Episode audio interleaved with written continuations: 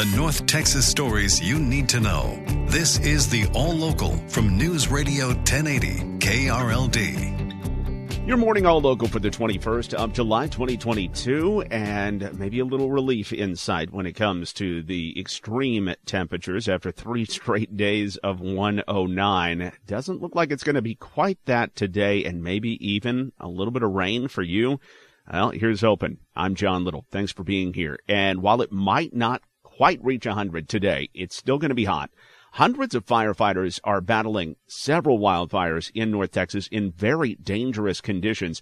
KRLD's Bailey Friday has the latest. Firefighters are hard at work as wildfires continue tearing through parts of North Texas. At this point, the Chalk Mountain Fire in Somervell County has burned more than 6,300 acres. So far, 16 homes have been lost, more have been damaged. And the fire is only about 10% contained. Meanwhile, the 1148 fire in Palo Pinto County has burned more than 500 acres. Firefighting is even been more dangerous with these record breaking temperatures. So, a group of medical students from UNT's Health Science Center is stepping up to help. They're volunteering in Palo Pinto County, helping keep those battling the flames safe. You could smell the smoke a little bit when you first got when we got really close and we got past the first checkpoint. It's really an honor and a privilege to go out there and provide aid in whatever in whatever way I can the students tell NBC5 they're treating firefighters for heat related illnesses at a checkpoint near the fire. The checkpoint also provides a place for firefighters to rest and rehydrate. The group was on scene yesterday. They're heading back out today. They say as long as there's a need for them, they'll be there. Bailey, Friday News Radio 1080 KRLD. Now, record heat does mean record demand. So far, the state's power grid is holding, and demand's being met. ERCOT says demand nearly touched 80,000 megawatts yesterday, something it didn't expect. ERCOT's interim CEO, Brad Jones, tells NBC5 he doesn't anticipate any problems. It's an extremely different, difficult job right now that they're, they're struggling with to keep those generators online in this heat.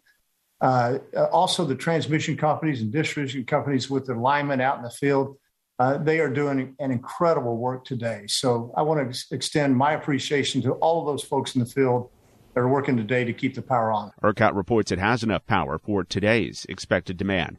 And we've now had three straight days of 109 degree temps at DFW Airport, the kind of heat where people really struggle to cool down. Take the necessary, certain necessary steps to, you know, deal with it. You can get through it stay in the shade, stay hydrated. In Dallas, the city's been using the public libraries as cooling centers. The Salvation Army and many churches are also offering cooling shelters for anybody in need. This summer's extreme heat is brutal on home foundations as well. Companies say they're getting buried in calls and it's only going to get busier until the weather breaks.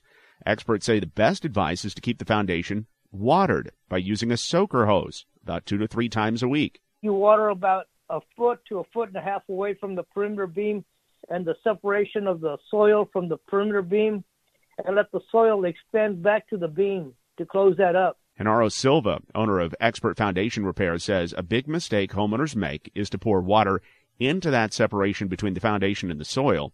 He says that's just asking for major trouble.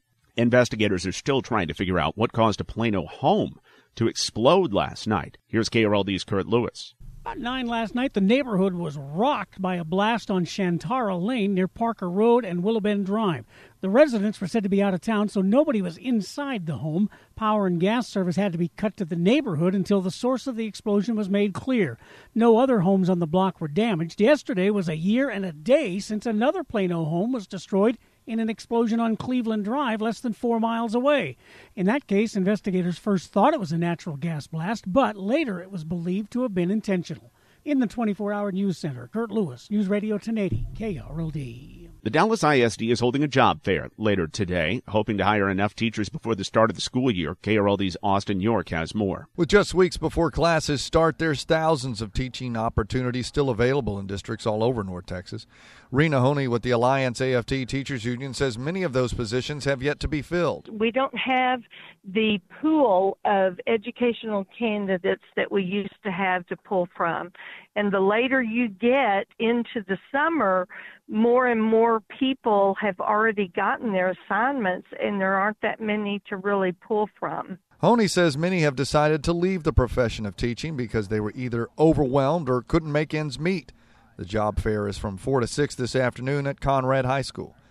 In the 24 hour news center, Austin, York News Radio 1080, KRLD. A Parker County woman facing a number of charges after dead animals were found on her property. KRLD's Andrew Greenstein has that. Parker County deputies went to a large piece of property on FM 52 and found several dead animals, including a decomposing bull inside a pen. Sheriff Russ Authier says there were several animals found alive but neglected. There were some turkeys, some emus, donkeys, and some other animals as well. Those animals were seized and the court awarded custody of them to Parker County.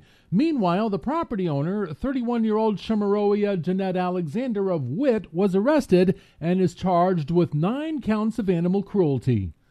In the 24 hour news center, Andrew Greenstein, News Radio 1080, KRLD. It's a major milestone for the upcoming Loews Arlington Hotel and Conference Center. At the topping off ceremony yesterday, Arlington Mayor Jim Ross said the new hotel, located across the street from Live by Loews, is just the tip of the iceberg of what's coming to the city's entertainment district. We have some tremendous projects that we're working on to try to make happen. You will continuously be surprised just like you're surprised by this beautiful hotel coming over here. The new hotel is on schedule to open in early 2024. The All Local is updated three times a day. For the latest news, traffic, and weather, listen to News Radio 1080 KRLD. Visit KRLD.com, download the Audacy app, or ask your smart speaker to play 1080 KRLD.